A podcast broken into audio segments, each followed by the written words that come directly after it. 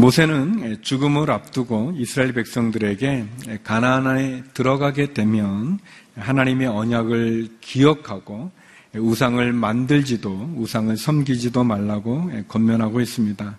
하나님께서 모세에게 율법과 십계명으로 주신 그 내용은 한마디로 말한다면 우리가 해야 될 것들을 하고 하지 말아야 될 것을 하지 말라고 이렇게 정리해 볼 수 있습니다. 얼핏 들으면 참 쉬운 것 같지만 우리가 해야 될 것이 무엇인지를 아는 것도 쉽지 않고 또 우리가 하지 말아야 될 것을 알지만 그것을 실천하는 것은 쉬운 일이 아니라고 말할 수 있습니다. 그러나 성경은 하나님은 분명하게 우리들에게 말씀하십니다. 우리가 열린 마음과 겸손한 태도로 하나님의 말씀에 또 주의 음성에 귀를 기울이면 우리는 하나님이 원하시는 것과 원하지 않는 것을 구분할 수 있습니다.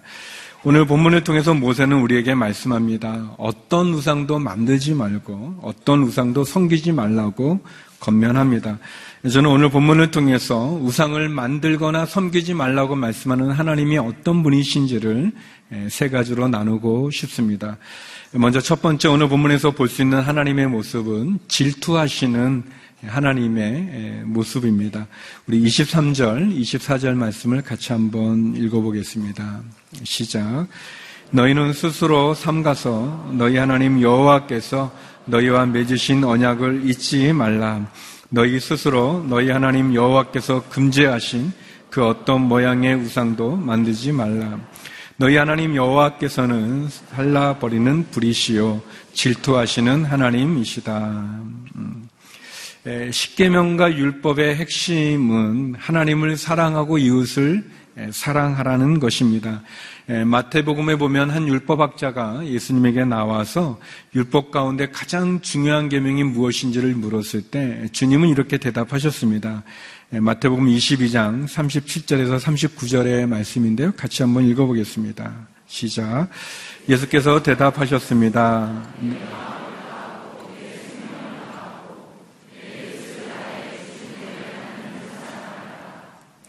이것이 가장 중요하고 그리고 둘째 계명도 이와 같다.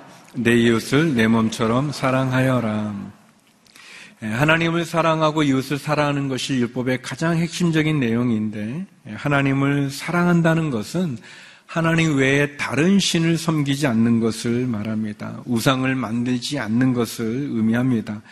예, 모세는 이스라엘 백성들에게 23절, 24절에서 두 가지를 건면합니다. 한 가지는 하나님과 맺은 언약을 잘 기억하고 그리고 우상을 만들지도 섬기지도 말라고 얘기합니다. 왜냐하면 하나님은 살라버리는 불이시며 질투하는 하나님이시기 때문에 그렇습니다. 모세가 하나님과 맺은 언약을 기억하라고 우리에게 얘기합니다. 우리가 법을 알아야 또 법을 지키지 않겠습니까?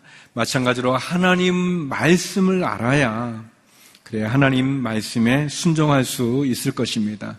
오늘의 교회 초창기부터 지금까지 양육에 관련된 슬로건 가운데 하나가 배우든지 가르치든지라는 그러한 모토입니다. 모르는 사람들은 배우라는 거죠. 그리고 배워서 아는 사람들 이제 가르치라고 이야기하고 있습니다. 우리가 하나님의 말씀을 배우고 또 하나님의 말씀을 알아야 그 말씀대로 순종할 수 있을 것입니다. 그렇기 때문에 우리는 하나님의 말씀을 듣기도 하고 또 하나님 말씀 읽기도 하고 또 하나님 말씀 연구하고 공부하기도 하고 묵상하기도 해야 될 것입니다. 어, 그리고 하나님의 말씀을 알았다면 그 말씀대로 우리는 지켜 순종해야 될 것입니다. 특별히 여기 우상을 만들지도 섬기지도 말라고 하는데 우상이라고 하는 것은 하나님을 어떠한 형상으로 조작하거나 조각하거나 제조하는 것을 2차적으로 의미합니다. 예, 그리고 하나님을 형상한다는 것 자체가 사실은 잘못된 거죠. 예, 하나님 어떤 돌이나 나무로 조각해서 만든 그 형상이 하나님일 수 없습니다. 하나님은 살아계시는 분이시지 죽은 하나님이 아니십니다. 하나님은 전능하신 하나님이지 말하지도 듣지도 보지도 못하는 그러한 무능한 존재도 아니십니다. 하나님 스스로 움직이지도 못하고 스스로 역사하지도 못하는 그런 우상이 아니십니다.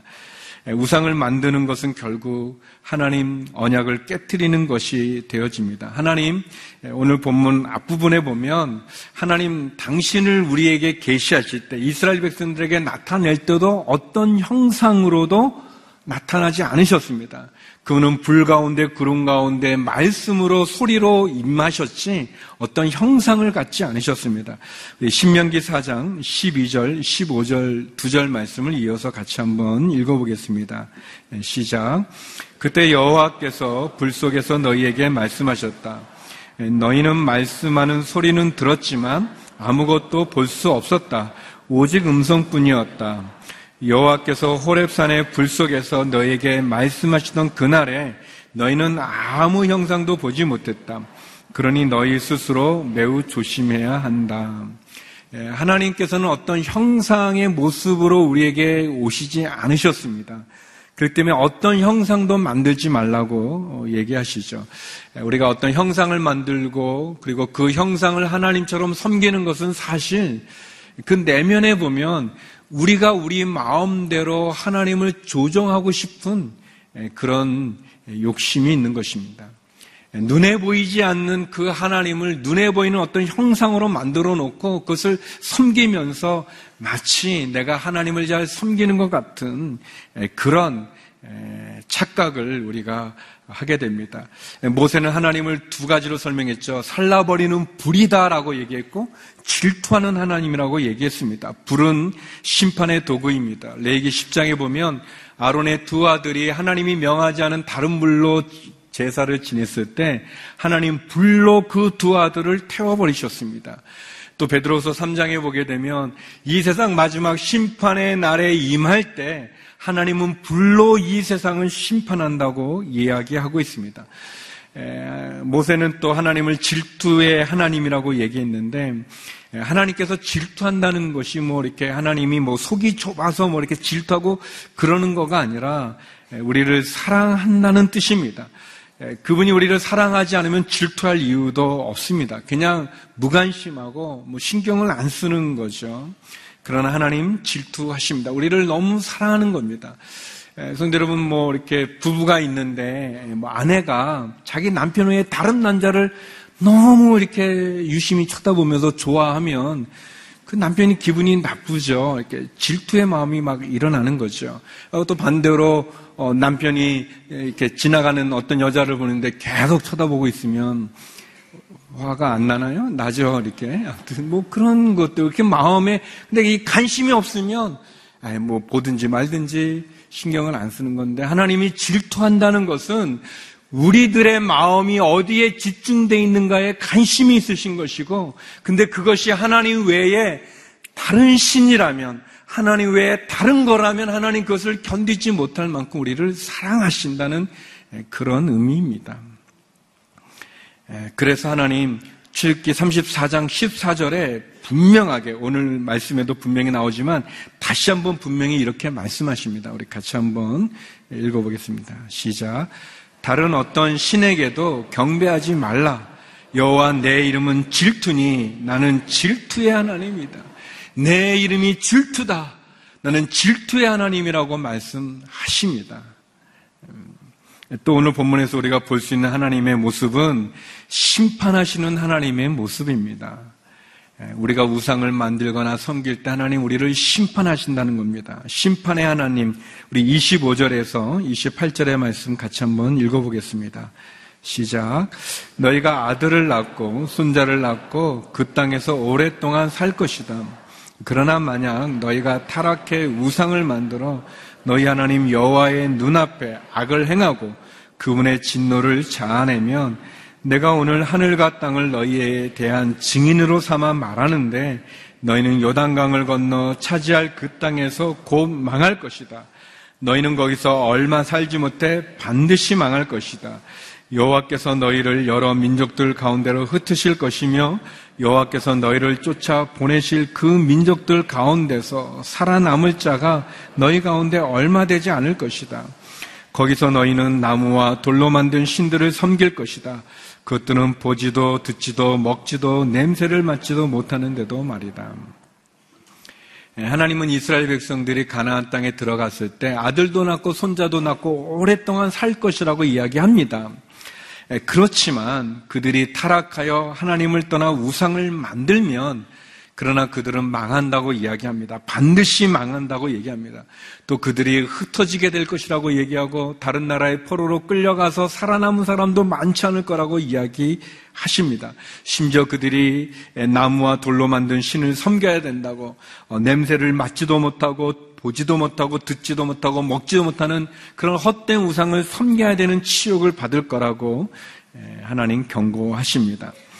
하나님 마음이 얼마나 적하신지 26절에 보면 하나님이 이 증인, 이, 이 말씀, 너희가 우상을 섬기면 반드시 망하는데 증인으로 무엇을 삼으냐면 여기 하늘과 땅을 삼으세요. 하나님이 얼마나 마음이 적하신지 하늘과 땅. 여러분, 하늘을 벗어날 사람이 누가, 이 땅을 벗어날 사람이 누가 있습니까? 눈만 뜨면 보이는 게 하늘이고, 머무는 데가 땅인데, 하나님 분명하게 얘기하는 거죠. 하늘과 땅이 내 증인이 되어서 말한다. 너희가 우상을 섬기면 너희는 반드시 망한다. 아주 강력하게, 분명하게 하나님 말씀하시는 거죠.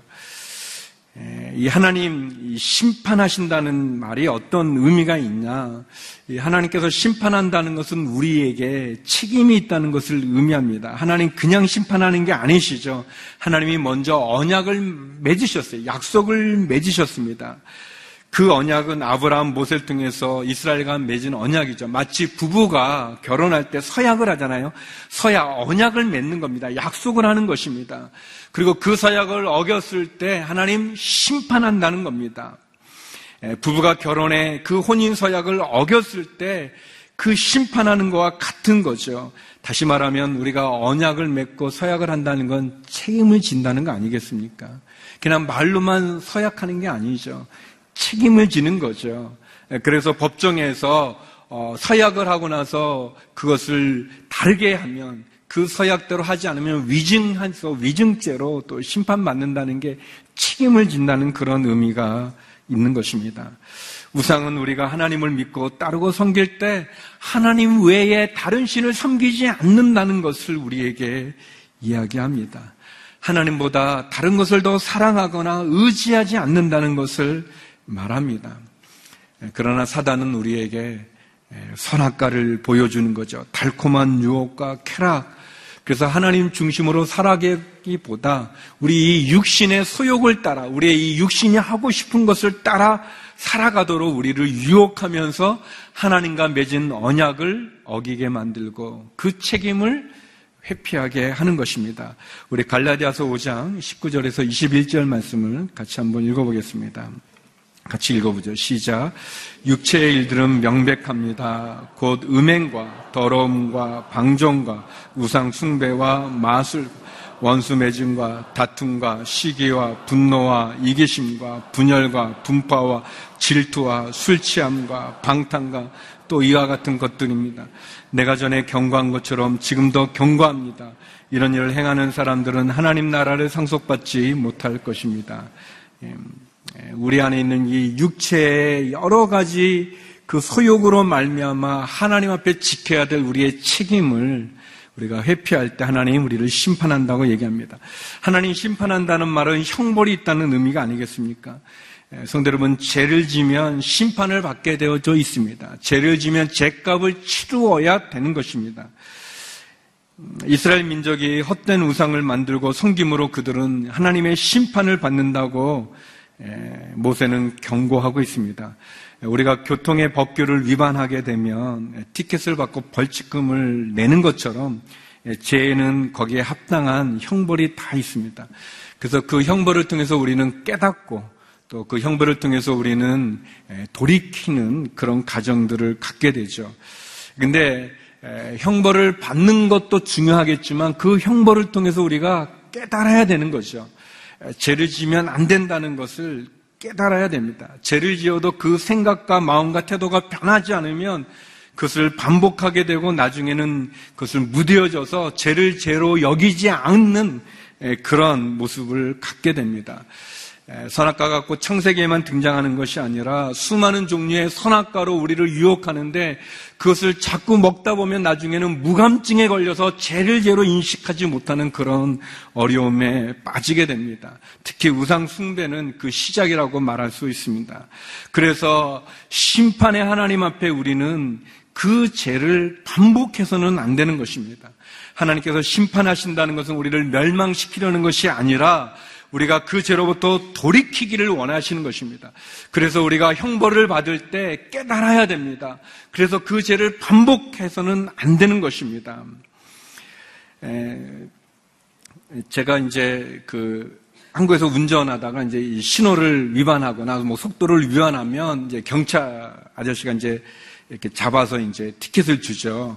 에, 그러면 다시 그러면 안 되잖아요. 다시 그렇게 또이 어, 속도를 지키거나 법규를 지켜야 되는데 이게 그냥 어, 잘 안 하는 거예요. 예, 그게 잘 버릇이 고쳐지지 않더라고요. 근데 제가 미국에서 생활하면서 한 번은 그 새벽 예배에 좀 늦어가지고 예, 가속을 하게 됐는데 예, 경찰한테 걸렸어요.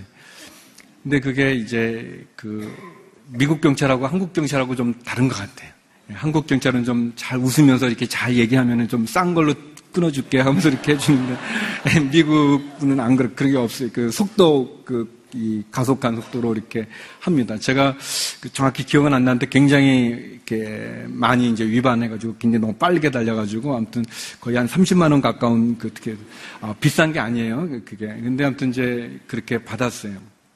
예, 이제 큰 액수니까 좀 부담도 되는데 더 문제는 이제 벌점을 같이 받게 돼 있는데 그 벌점이 이렇게 올라가게 되면 보험료가 올라가게 되는데 제 차 보험을 교회에서 대줬습니다. 그래서 제가 이게 너무 창피하잖아요. 죄송하고 그래서 그러면 그 벌점을 이렇게 안 받으려면 그 traffic school이라고 하는 그 교통학원 같은 데 가서 이제 이 한 8시간인가 그 수업을 받으면 돼요. 근데 그 수업을 받으면 또 등록을 해야 돼요. 등록비를 또 내야 되는 거예요. 뭐 여러 가지 계산을 하는 50만 원 가까이를 이제 한 번 걸려서 이렇게 내게 되는데 또 얼바인은 또 우리 거기 갔다 교인들 만나면 너무 또 창피하니까 다른 도시에 가서 또 그거를 받느라고 너무 힘든 거예요. 아무튼 근데 아무튼 제가 굉장히 많은 액수로 벌금도 내고 그리고 이 다른 도시에 가서 이렇게 수업 받으면서 이 아무튼 너무 창피하고 그러면서 확실히 교육을 받았어요. 그 다음에는 제가 새벽 기도에 늦을지언정 가속하지 않는 그런 에, 형벌이 있어요. 죄는 형벌이 있습니다. 근데 그 형벌은 우리로 하여금 깨달으라는 거예요. 내가 죄를 짓지 말아야 된다는 거. 근데 그것을 깨닫지 않고 반복하면 반복하면 그게 문제가 큰 거 아니겠습니까? 그래서 어, 교도소에 보면은 이렇게 한두 번 가신 분도 있지만 여러 번 반복하는 건 깨닫지 않기 때문에 그런 거예요. 하나님이 심판의 하나님이라고 하시는 것은 우리가 깨달으라는 겁니다. 깨닫고 반복하지 말라는 겁니다. 돌이키라는 거예요. 돌이키면 사는 것이니까. 하나님은요, 하나님은 그분이 받아야 될 영광을 우상하게 주신 적이 없습니다. 하나님이 받아야 될 예배를 다른 나무나 돌이나 사람이 만든 그 우상에 준 적이 없어요. 그래서 이사야 42장 8절에 하나님 분명히 말하십니다. 이렇게 말씀하십니다. 우리 같이 한번 읽어보겠습니다. 시작. 나는 여호와다. 그것이 내 이름이다. 나는 내가 받을 영광을 다른 이에게 주지 않고 내가 받을 찬송을 우상들에게 주지 않겠다. 하나님 우상에게 그분의 영광과 찬송을 주지 않으셨습니다. 우상을 섬기는 것, 하나님 우리를 불로 심판하겠다는 강력한 하나님의 말씀입니다. 그러나 세 번째 오늘 본문에서 우리가 볼 수 있는 하나님의 모습은 포기하지 않으시는 하나님의 모습입니다. 우리 29절에서 31절까지 같이 한번 읽어보겠습니다. 시작. 그러나 거기서 너희가 너희 하나님 여호와를 바라고 너희 온 마음과 온 영혼으로 찾으면 너희는 그분을 만나게 될 것이다. 너희가 고난 가운데 있고 이 모든 일들이 너희에게 일어날 때 너희가 만일 너희 하나님 여호와께 돌아와 순종하게 되면 너희 하나님 여호와께서는 국률이 많으신 하나님이시니 너희를 포기하거나 멸망시키거나 맹서로 확정해 주신 너희 조상들과의 언약을 잇는 일이 없으실 것이다. 29절에 그러나라고 이야기합니다. 모세는 그러나 비록 하나님 질투하시는 하나님이시고 불로 살라버리시는 그런 심판의 하나님이시지만 그러나 너희가 돌아온다면 너희가 하나님을 바라보고 온 마음과 영혼으로 하나님을 찾으면 돌이키면 살아난다고 말씀하십니다. 음, 하나님 하나님께 돌아와 순종하는 자에게 하나님 긍휼을 베풀어 주신다고 말씀하십니다. 그분은 긍휼이 많으셔서 포기하거나 우리를 멸망시켜 언약을 잇는 일이 없으실 거라고 이야기합니다. 한마디로 하나님은 포기하지 않으시는 하나님이십니다. 하나님은 우리를 포기하지 않습니다. 우리가 죄를 짓고 잘못하고 실수할 수 있지만 연약하여 쓰러질 수 있지만 그러나 하나님 우리를 포기하지 않으시고 우리가 돌아오기를 돌이키기를 기다리신다고 이야기하십니다. 하나님이 우리를 포기하지 않으신다는 것은 세 가지의 의미가 있습니다. 첫 번째는 기회가 있다는 것입니다. 하나님이 우리를 포기하지 않으신다는 것은 우리에게 아직은 기회가 있다는 것을 말하고 있습니다. 하나님은 우리를 멸망시키는 것을 좋아하시는 분이 아니라 우리가 하지 말아야 될 것을 하지 않으므로 우리가 온전해지기를 원하신다는 것입니다. 또 우리가 잘못하여 실수하여 죄를 짓다 할지라도 그 심판을 통해 형벌을 통해 우리가 돌이켜 바로 쓰기를 원하신다는 것을 말합니다. 하나님이 우리를 포기하지 않는다는 것은 우리에게 기회가 있다는 것을 말합니다. 저와 여러분이 이 자리에 있고 오늘 이 말씀을 들을 수 있다는 것도 하나님 우리에게 기회를 주신다는 것을 의미합니다. 이 가슴 속에 프랑스를 담아가지 않으면 프랑스에 가서도 프랑스를 보지 못한다는 그런 말이 있습니다. 하나님이 우리에게 주신 이 기회를 기회로 보지 못하면 그 기회가 왔을 때도 기회를 잡지 못할 수 있을 것입니다. 하나님은 우리에게 기회를 주시는 분입니다. 너의 그 제약된 생활에서 돌이키기를, 우상을 섬기는 그 옛 습관을 돌이키기를 원하십니다. 또 하나님이 우리를 포기하지 않았다는 말은 우리에게 가능성이 있다는 것을 말합니다. 우리가 변할 수 있다는 거예요. 우리가 좋아질 수 있다는 거예요. 우리가 이전처럼 우상을 섬기는 그런 데 머물지 않고 거기서 나올 수 있다는 것을 우리들에게 이야기해 줍니다. 비록 더디고 반복하고 실수하고 예습관을 끊지 못한다 할지라도 하나님 우리에게 가능성이 있다. 우리가 돌이켜 회개한다면 마음을 다시 잡은다면 우리가 새로워질 수 있다는 것을 의미하십니다. 하나님이 우리에게 기회를 주실 뿐만 아니라 우리가 더 나아질 수 있는 가능성이 있다고 얘기합니다. 그래서 호세아 선지자는 6장 1절에 이렇게 얘기합니다. 우리가 가서 여호와께로 돌아가자. 그가 찢으셨지만 우리를 고쳐주실 것이고 그가 때리셨지만 우리를 싸매주실 것이다라고 말씀한다는 것입니다. 그리고 세 번째는 하나님이 우리를 포기하지 않으시는 하나님이라는 것은 그분이 우리를 포기하지 않는다는 것은 그분이 우리를 사랑하신다는 것입니다. 우리를 사랑하신다는 겁니다.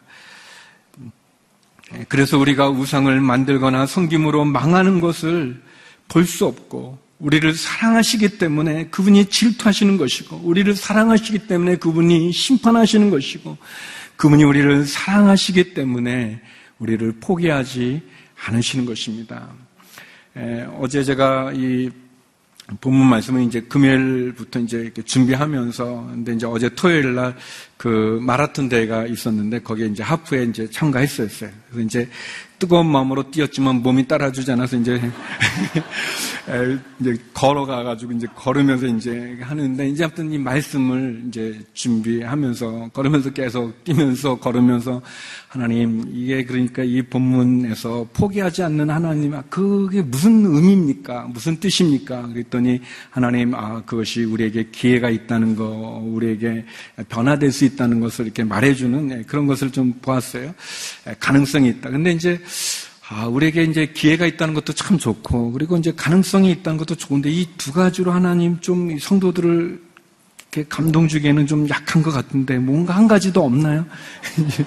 저희 세, 세 가지를 좋아해서, 하나님 이두 가지 말고 또 한 가지 더 이렇게, 근데 이제 잘 안 들리고 뭐 이렇게, 그런데 이제, 아, 그래도 계속 졸라서 이제 하나님, 그래도 좀 뭔가 하나님 포기하지 않는다는 게 진짜 어떤 의미입니까? 어떤 말씀입니까? 이게 포기하지 않는다고 모세가 이제 우리에게 설명해 주는데, 어, 그랬더니 이제 하나님이 제 마음에 그런 마음이 있어요.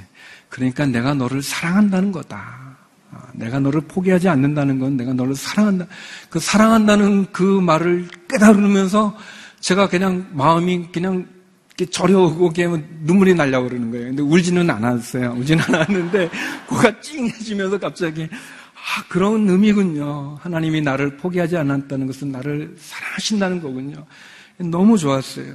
성도 여러분, 세상의 사랑은 뭐 호르몬이 길어야 3년이라는 그런 말이 있어요. 그러나 하나님의 사랑은 끝이 없습니다. 하나님이 우리를 포기하지 않으시는 것은 그분이 우리를 사랑하시는 거예요. 성도 여러분, 하나님의 사랑의 자리로 나오십시오. 우리를 포기하지 않으시면 그 하나님의 사랑의 손길을 붙잡으십시오. 하나님의 사랑의 음성을 들으십시오. 자신의 독생자까지 주시기까지 사랑하는 하나님의 사랑이 우리에게 있지 않습니까? 우리에게 있지 않습니까? 십자가의 사랑이죠. 십자가는 저와 여러분을 향해서 결코 포기하지 않으신다는 하나님의 사랑의 증거가 아니겠습니까? 요한일서 4장 9절에 하나님 이렇게 말씀하십니다. 요한일서 4장 9절인데 같이 한번 읽어보겠습니다. 하나님의 사랑이 우리에게 이렇게 나타났습니다. 곧 하나님께서 자기 독생자를 우리에게 보내주셔서 그분으로 말미암아 우리가 생명을 얻게 하신 것입니다. 예수 그리스도를 통해서 우리로 하여금 생명을 얻게 하시는 독생자까지 죽기까지 사랑하시는 그 하나님의 십자가의 사랑이 우리에게 있습니다. 그분은 결코 우리를 포기하지 않으시는 분이십니다. 성도 여러분, 우상이라는 것이 비단 돌과 나무 새로 만든 것뿐만 아니라 하나님보다 더 사랑하고 하나님보다 더 집착하는 것, 그것은 다 우상이 될 수 있습니다. 그것이 어떤 사람에게는 건강이 우상이 될 수도 있고, 자녀가 우상이 될 수도 있고, 돈이 우상이 될 수도 있고, 명예와 인기, 쾌락이 우상이 될 수도 있습니다. 아니면 영적으로 우리를 유혹하는 헛된 것들이나 옛 종교적인, 예수님 믿기 전에 했던 종교적인 옛 습관들, 그런 것들이 우상일 수 있습니다. 하나님은 그런 우상에서 그런 우상을 만들지도 섬기지도 말라고 분명히 말씀하십니다. 왜냐하면 그것은 우리를 파괴하고 우리를 지하 가운데로 이끌기 때문에 그렇습니다. 하나님은 질투하시고 심판하신다고 말합니다. 그러나 그분이 결코 우리를 포기하지 않으신다는 것은 그분이 우리를 사랑한다는 것을 의미합니다. 사랑하는 성도 여러분, 이 하나님의 사랑을 배반하지 마십시오. 이 하나님의 사랑을, 이 언약을 피하거나 이 언약의 이, 이 하나님의 사랑을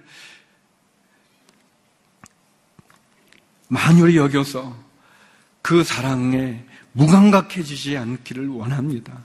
하나님의 십자가의 사랑이 우리 안에 있지 않습니까?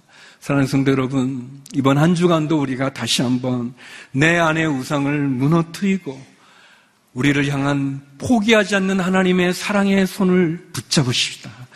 그리고 질투하실 만큼 우리를 사랑하는 그 하나님과 함께 말씀 가운데 순종함으로 그 사랑의 하나님과 함께 우리의 사랑을 나누는 이 한 주간이 되기를 주의 이름으로 축원합니다.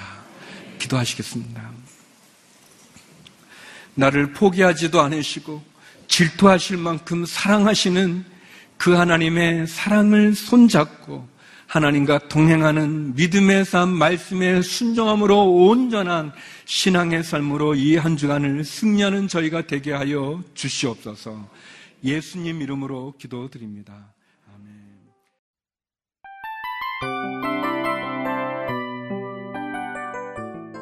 이 프로그램은 청취자 여러분의 소중한 후원으로 제작됩니다.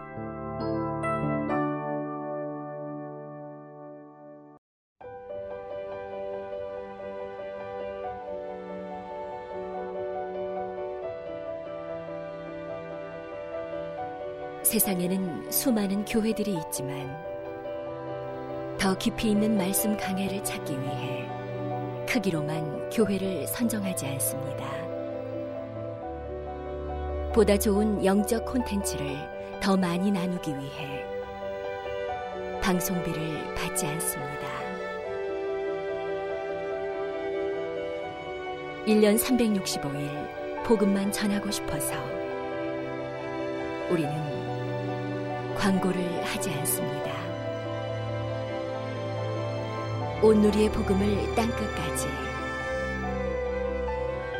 CGN TV와 함께 땅끝 성교사가 되주세요